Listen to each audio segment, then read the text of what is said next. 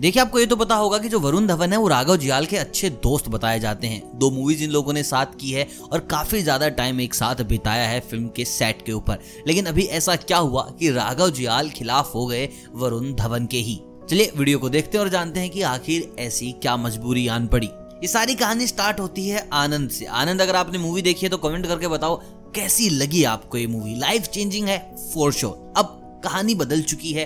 अब जो आनंद थी उसमें अमिताभ बच्चन और आनंद मतलब कि खुद राजेश खन्ना थे। अब इस चीज़ को दोबारा से रीमेक किया जा रहा है और रीमेक करने वाले कौन है? जिन्होंने ओरिजिनल फ़िल्म प्रोड्यूस की थी एनसीसीपी उन्हीं के ही ग्रैंडसन यानी कि पोते समीर राज सिप्पी। मतलब कि पोता नहीं, खोता है आदमी। भाई, इतना बड़ा कल्ट क्लासिक को इस तरह से डुबाना चाहता है, क्योंकि जिस तरीके की बातें सामने आ रही है, जो कास्ट सामने आ रही है, वहाँ पर पहला नाम लिया जा रहा है वरुण धवन का और किसको रिप्लेस कर रहे हैं? राजेश खन्ना। दूसरा नाम अर्जुन कपूर। किसको रिप्लेस कर रहे हैं? अमिताभ बच्चन। भाई यार, क्या कर रहे हो तुम लोग? एक बार छोटी सी बात सोच के देखो कि राजेश खन्ना जी किसी भी एक्टर से। इस टाइम बता रहा हूँ बॉलीवुड के किसी भी एक्टर से रिप्लेस हो सकते हैं। नो चांस अमिताभ बच्चन मतलब ही नहीं। और उनको रिप्लेस करने वाले, और ये इसलिए भी किया जा रहा है कि राजेश खन्ना ने इस मूवी में एक चुलबुले आर्टिस्ट का कैरेक्टर किया था। और वरुण धवन तो है ही चुलबुले। भाई, राजेश खन्ना जी ने एक्ट किया था। इफ़ यू आर नेचुरली चुलबुला तो इसका मतलब ये नहीं है कि तुम राजेश खन्ना को रिप्लेस कर दो, क्योंकि उन्होंने चुलबुले होने का एक्ट किया था। सीरियस का एक्ट किया था।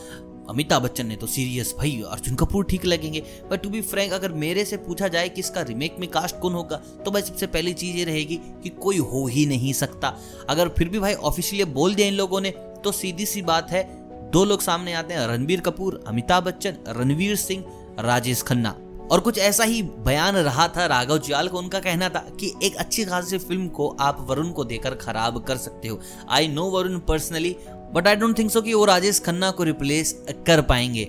और मेरे को ऐसा लगता है, जब भी मेरी मुलाकात होगी, मैं भी सिलसिले में उनसे बात करूँगा कि भाई कल्ट क्लासिक क्यों खराब कर रहे हो। बाकी आप किस बारे में क्या राय है, आप मुझे ज़रूर कमेंट करके बताइएगा। वीडियो अगर पसंद आए तो वीडियो को लाइक ज़रूर कीजिएगा। चैनल कीजिएगा सब्सक्राइब अगर आप चैनल पर नहीं है तो। बाकी मिलता हूँ बहुत जल्द, तब तक आप सभी को अलविदा।